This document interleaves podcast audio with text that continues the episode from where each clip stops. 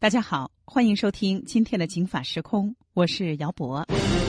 豪门恩怨，明争暗斗，刀光剑影，家族内纷争，从来不缺血腥与狗血。遗嘱、保险、家族信托、家族基金会，张张防护网是万无一失，还是百密一疏？警法时空，且听系列节目《豪门遗产恩怨录》。今天的节目继续为您介绍韩国最大的遗产案——韩国三星集团千亿遗产争夺案。废长立幼，埋下祸根。遗产清单，密藏信托，耄耋兄长，跨国诉讼，新掌门人，行贿判刑。警法时空，请听韩国三星集团千亿遗产争夺案。这是韩国历史上最大的遗产争夺案，涉及到的金额达七千九百亿韩元。表面上看是二零一二年的二月，三星集团的创始人李秉哲的长子，当时已经八十多岁的李梦熙，状告自己的弟弟李健熙独吞父亲的遗产。但实际上，这兄弟之间不和的线索早早的就埋在了父亲的生前，而最后。李秉哲在自己生命的最终的时候，在分配自己的财产的时候，几乎把自己的大儿子的利益完全的就屏蔽掉了，几乎把自己所有的财产都给了自己八个孩子当中的最小的儿子李健熙，也就是之后实际上三星集团的控制人。虽然也象征性的给了其他的女儿一些保险公司的股份啊、乐园的股份啊，也给了长子的。爱人和儿子一部分的小公司的股份和一个小小的公司，但是说到底，和自己的幼子李建熙获得的相比，他们的那些收获都不值一提。所以李建熙是盆满钵满，其他人几乎是一无所获。但是这是父亲的遗愿呀，体现的是他的个人意志。兄弟姐妹们不高兴，也只能不高兴，那有什么可告的？原来。兄弟把这种矛盾和斗争公开化。话说呀，这再精明的人也智者千虑，终有一失。李秉哲也知道啊，自己偏袒小儿子，这是有点过啊。手心手背都是肉，可是这手心啊肉太多，于是他就把一笔非常大的遗产。假借他人的名义隐藏起来了，但是实际上那个人是一个隐形人，是个代持。他对这一笔遗产是没有控制权的，实际的控制权还是自己的幼子李建熙。不过名义上不是李建熙的，那目的呢？很明显，有的人说啊，说是为了不让李建熙啊年纪轻轻的就拿着这笔钱。其实李建熙那会儿也不年轻了。也有人说，嗨，就是不想让其他的兄弟姐妹心里太不平衡嘛，这可能才是真正的原因。谁知啊，这李健熙是个急性子。二零零八年的时候，这就把这钱呀就彻底转到自己名下了。有一个人不答应了，这就是韩国的国税厅。国税厅想，哎，这是李秉哲的遗产呀，这怎么你放到你的名下？那你得交遗产税呀。再者说了，这是李秉哲生前的他信托的财产，他是不是该归你一个人？那也不一定啊。那其他人万一要继承呢？那我得问问，于是呢，国税厅啊，这就公事公办，给李秉哲的八个儿女都发了公文，意思是说呀，你们谁要这一笔遗产呀？你们不要的话，那就都在李建熙那儿了。那遗产税我就找李建熙去要了。你们谁要谁要谁给我交遗产税。所以，国税厅的主要目的是为了要这个遗产税。可是其他兄弟姐妹这才知道，哦，原来呀。这老父亲生前还干了这么个事儿啊，把价值七千九百亿韩元的东西借他人之手放在了弟弟的口袋里呀。于是，二零一二年的二月到四月，李健熙的哥哥八十多岁的李梦熙和李健熙的二姐李淑熙前后脚一纸诉状，把三星集团的掌门人李健熙诉到了韩国宪法法院，要求分割遗产。一度你一言我一语，双方都有过激言论。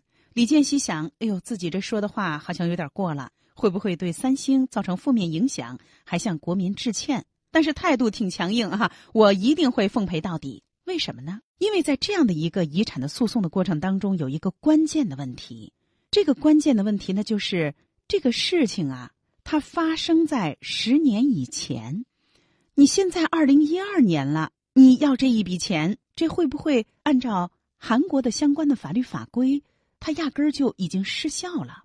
于是，一时三星集团家族的这个遗产门成了韩国最热门的大众话题，也成了法律话题。经过近一年的取证调查，二零一三年的二月一号，韩国首尔中央地方法院民事三十二部作出了判决。我们来听中央电视台当时的报道。旷日持久的韩国三星家族遗产案纠纷终于有了眉目。首尔中央地方法院一号作出了一审判决，驳回三星集团创始人的长子李梦熙向胞弟三星集团会长李健熙提出的巨额遗产诉讼。一号，首尔中央地方法院认定，虽然三星集团会长李健熙未与兄长李梦熙商议，就自己继承了全部的信托财产，但这些财产已经超过了十年的诉讼时效期，因此不能进行分割，驳回李梦熙提出的巨额财产诉讼。此外，诉状中提及的部分财产也无法被认定为遗产。李健熙不需要将他人名义的财产分给其他兄弟姐妹。对此，李梦熙方面称，先看判决书的具体内容后再决定是否上诉。二零一二年二月，三星集团创始人李秉哲的长子、韩国 CJ 集团前会长李梦熙以涉嫌私吞遗产罪，将自己的弟弟三星集团会长李健熙告上法庭。由此。李秉哲的两个儿子彻底决裂三星集团和 cj 集团的矛盾也不断加深。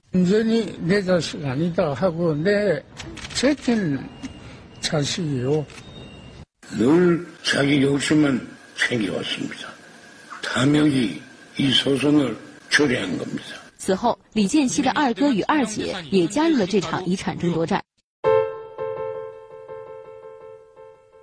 那也就是说啊，李健熙赢了，他保住了近四十亿美元的资产啊。法院为什么会这样判呢？法院认为，这一次的审判，他的这个焦点问题是李梦熙要求返还遗产。可是呢，李秉哲是在一九八七年去世的，这个事情都过去了二十五年了。也就是说啊，李秉哲老爷子把这一笔钱藏起来，那是二十五年以前的事儿了。所以法院认为。这一部分遗产，他法律行使权利的时间十年哈已经过了，因此驳回诉讼请求。一审宣判了之后，李梦溪不服，坚持要上诉。二审的过程当中，法院问双方说：“你们要不要和解？”但是李健熙却说：“这个案件关系到三星集团正统继承人的问题，所以不和解。”到了二零一三年的二月六号，首尔高院。二审宣判，宣判的结果维持了一审判决的结果。李梦熙因为诉讼失败了，所以这个判决费用就得他来承担。于是呢，承担了巨大的经济压力。他向法院支付了一审、二审共一百七十一亿多韩元的印花税，这律师费啊，一时半会儿都没凑齐。长达两年的诉讼最后画上了句号，李健熙成了最后的赢家。而李健熙也通过律师对外表示。说啊，诉讼完全结束，实为万幸，向国民致歉，今后会为家庭和睦做出努力。而李梦溪也表示不再纠缠。但是中华遗嘱库管理委员会的主任陈凯分析说，李梦溪最终撤诉不再纠缠，除了他认为胜诉无望，还有其他的原因，那就是他八十多岁的高龄和健康。导致李梦溪撤诉的真正原因呢，可能还是李梦溪个人的健康问题。继续打下去，劳心劳神，八十多岁了。那么这个时候呢，在二零一二年的时候，他因为肺癌切除了三分之一的肺，同时呢，又传出他去日本接受抗癌治疗的消息。可以说，在生命威胁的面前啊，一切这种财产的争议都已经无足轻重了。韩国经济认为啊。该案最大的赢家其实是律师，可以说这是一个不得不令人啼笑皆非的讽刺。由于李梦溪的败诉，整个裁判费用由他承担，比裁判费用更大的是律师费，高达一百亿韩元。胜诉的李健熙呢，同样也是花费不菲，他聘请的是韩国排名前几位的大律师事务所组成的超过三十人的豪华律师团，全部律师费在六十亿到九十亿韩元之间。这样同样的事情呢，在香港也屡见不鲜。香港的龚如心，他在和自己的公公打遗产官司，光律师费就花了四点九个亿。打这场遗产官司呢，打了七年半，也是花费不菲。这种诉讼最后破坏的不仅仅是自己这一代的亲情，更多的是破坏了整个家族的啊脉络和凝聚力啊。因为这一代打架，他很可能呢，下一代虽然他们之间啊以前是和睦的，但是由于上一代的争斗。可能下一代他就不会再来往了啊，影响了家族的凝聚力，影响了家族的文化，影响了家族的传承啊，可以说破坏家族之树的根呐，那可以说影响深远。由于李梦溪败诉，整个法院的裁判费是由他来承担，李梦溪花费的律师费也高达一百亿，当然是韩元啊。那李健熙呢？那花费也是不菲啊。李梦溪和李建熙他们两个人的世纪争产案可以说告一段落，但是呢，最终获益者律师，在整个诉讼中呢，双方花的律师费都可以称之为高价。李梦溪花费的律师费呢，高达一百亿韩元。而胜诉的李健熙，同样他的花费呢，也没有人来替他承担。他聘请了韩国排名前几位的大律师事务所，组成了一个超过三十个人的豪华律师团。那么，全部的律师费估计在六十亿至九十亿韩元之间。钱归了李健熙，对于国税厅来说，那就可以向李健熙征税了。韩国的相关的税费可不轻，遗产税的台阶是百分之十、百分之二十、百分之五十。您七千九百亿韩元。那肯定是百分之五十。李健熙虽然赢了，但是依法交税，因为韩国人都知道了这笔钱。其实这不是第一次李健熙和法院打交道，在这之前，他两次被韩国的检察机关诉到了法院，也大多数都是和钱和逃税有关。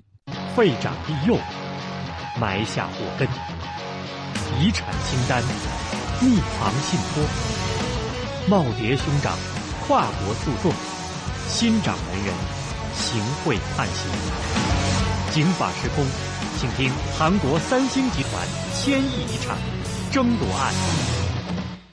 早在二零零八年的四月份，李健熙就因为逃税和失信渎职被检察机关起诉，一度辞去了三星集团董事长的职务，也放弃了作为国际奥委会会员的权利和义务。我们一块来听当时媒体的报道。根据韩国金融部门十九号的消息，因为违反金融实名法，韩国三星电子会长李健熙的一千多个建名账户呢，将被韩国的国税厅追征百分之九十的税款。那么征收的总额呢，将会达到一千零三十九亿韩元，约合人民币六点一亿元。韩国金融实名法规定，若检方等司法机构的调查结果显示，账户名义主人与实际持有人不是同一人，可对账户过去十年的收入追征税款。今年二月到三月，韩国国税厅先后两次通报三星证券等李健熙一千多个借名账户的开立机构，就这些账户从二零零八年到现在的利息及分红补缴税款。本月初，李健熙在金融实名制度实施前开设的二十七个借名账户，也曾因同样的问题被处以罚款。李健熙的借名账户问题，曾在二零零八年检方调查三星集团的过程中首次被曝光。当时，检方发现李健熙持有一千一百九十七个借名账户，总资金高达四点五万亿韩元，约合人民币二百六十六亿元。然而，韩国金融当局却以大部分账户虽借用他人名义，但也是以实名开立为由，未要求李建熙进行名义更换，使其得以免缴巨额税款。这种扭曲解释法律条款、包庇三星的行为，当时引发了韩国社会对金融当局的强烈指责。去年下半年，韩国警方在调查李健熙涉嫌挪用公司资金用于私宅装修的案件时，又发现了将近三百个借名账户，使该问题重新受到了关注。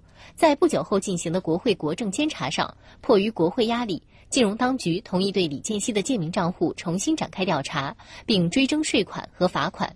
삼성관련차명계좌에대해서는금감원과협의를해서계좌에대한인출해지전환과정을다시점검하도록하겠습니다资料显示，目前李健熙借名账户中的大部分资金已经被提取，这些资金的性质也引发了外界的怀疑。尽管三星曾经表示这些资金是李健熙继承的遗产，但证据却显示极有可能是非法资金。 本月初，韩国多名国会议员敦促组建专项调查小组，对这些资金的性质进行彻查。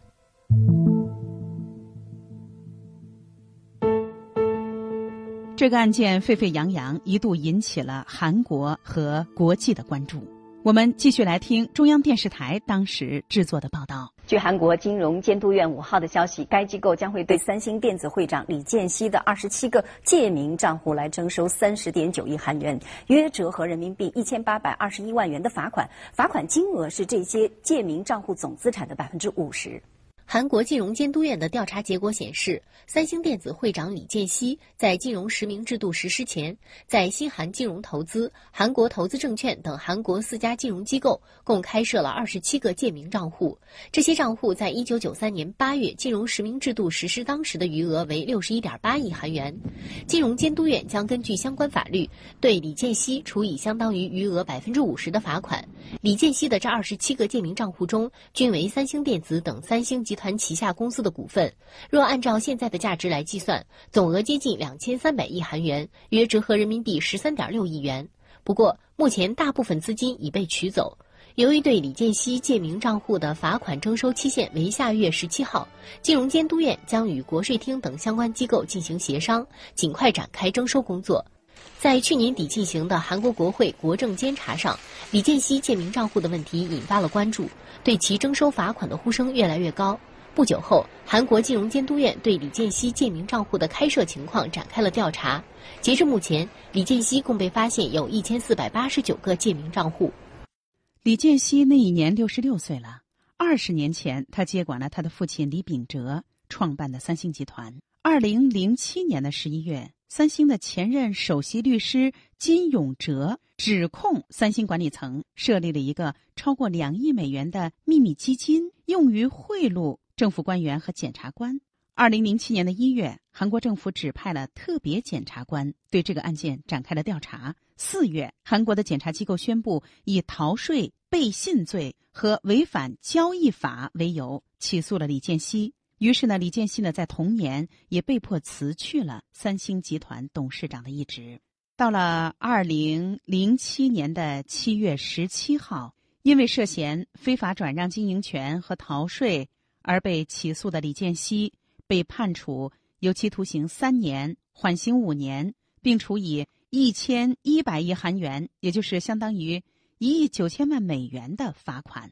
这个判决可以说早在业内的意料之中，因为韩国法院为避免打击韩国经济活动，一度呢对企业家，特别是高管，都是略有保留的。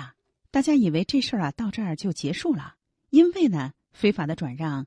爱宝乐园可转换债券和廉价发行三星 SDS 负认证股权债券和逃税，已经被判处了三年有期徒刑，缓刑五年，罚款了一千一百亿韩元。但是这事儿没完，一年多以后，这风声一过，赦免李健熙的强大的呼声就开始显现。韩国的法务部长李桂南在二零零九年的十二月二十九号在首尔表示。韩国三星前董事长李健熙在十二月三十一号将会获得韩国总统的特赦，以助力韩国申办二零一八年冬季奥运会。其实，李健熙获得特赦在韩国可不是首例。于是，二零一零年的三月二十四号，因为逃税门事件而黯然辞职的三星集团的前任总裁李健熙。在特赦之后，又重返了三星集团的管理层。之后，他又被指控通过其他三星高管的名义，开设了四百八十多个证券的经济账户，隐匿股票的资产，从而规避了八十五亿韩元的资本利得税。韩国的检方又开始对李健熙进行调查。不仅如此，韩国检方还指控他在二零零九年到二零一四年。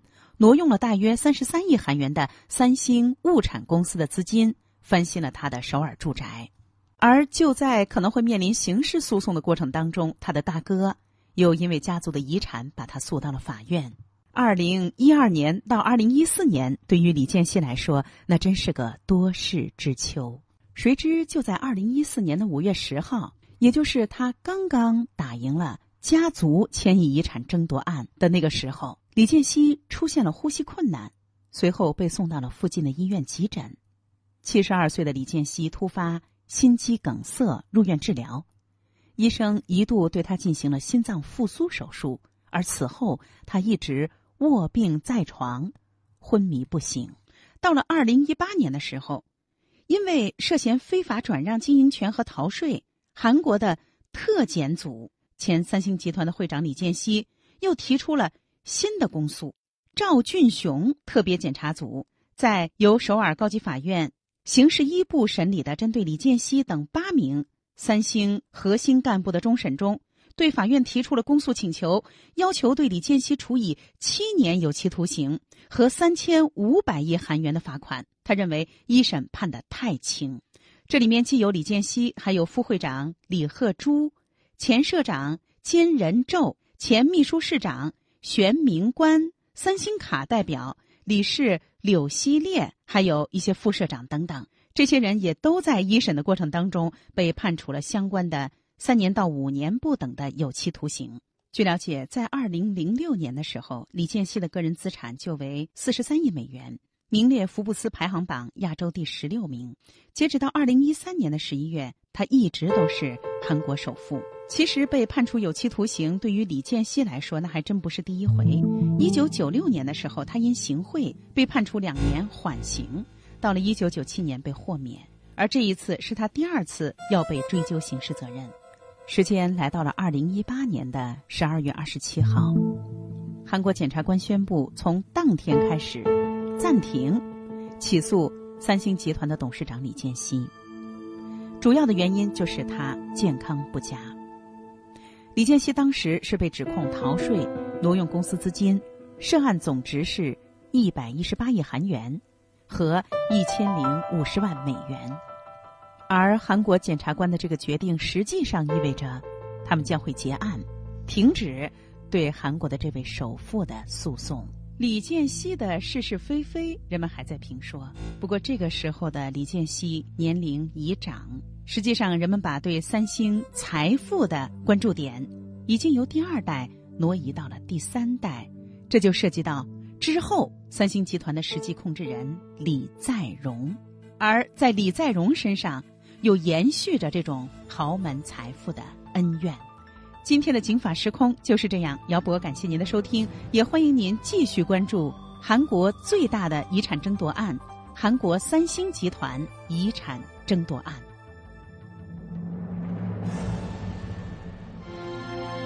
法律博大精深，却也鸡毛蒜皮。看似白纸黑字，实则如影随形。公债务到底是什么意思？如何让法律给您的生活带来更多的平安和保障？现在起，请在微信公众号里搜索“警法时空”或“姚博幺零三九”，不仅有“警法时空”往期节目内容，更有公益律师及时回答您的法律咨询。这个问题，你可以一个贴身、贴心的私人法律顾问。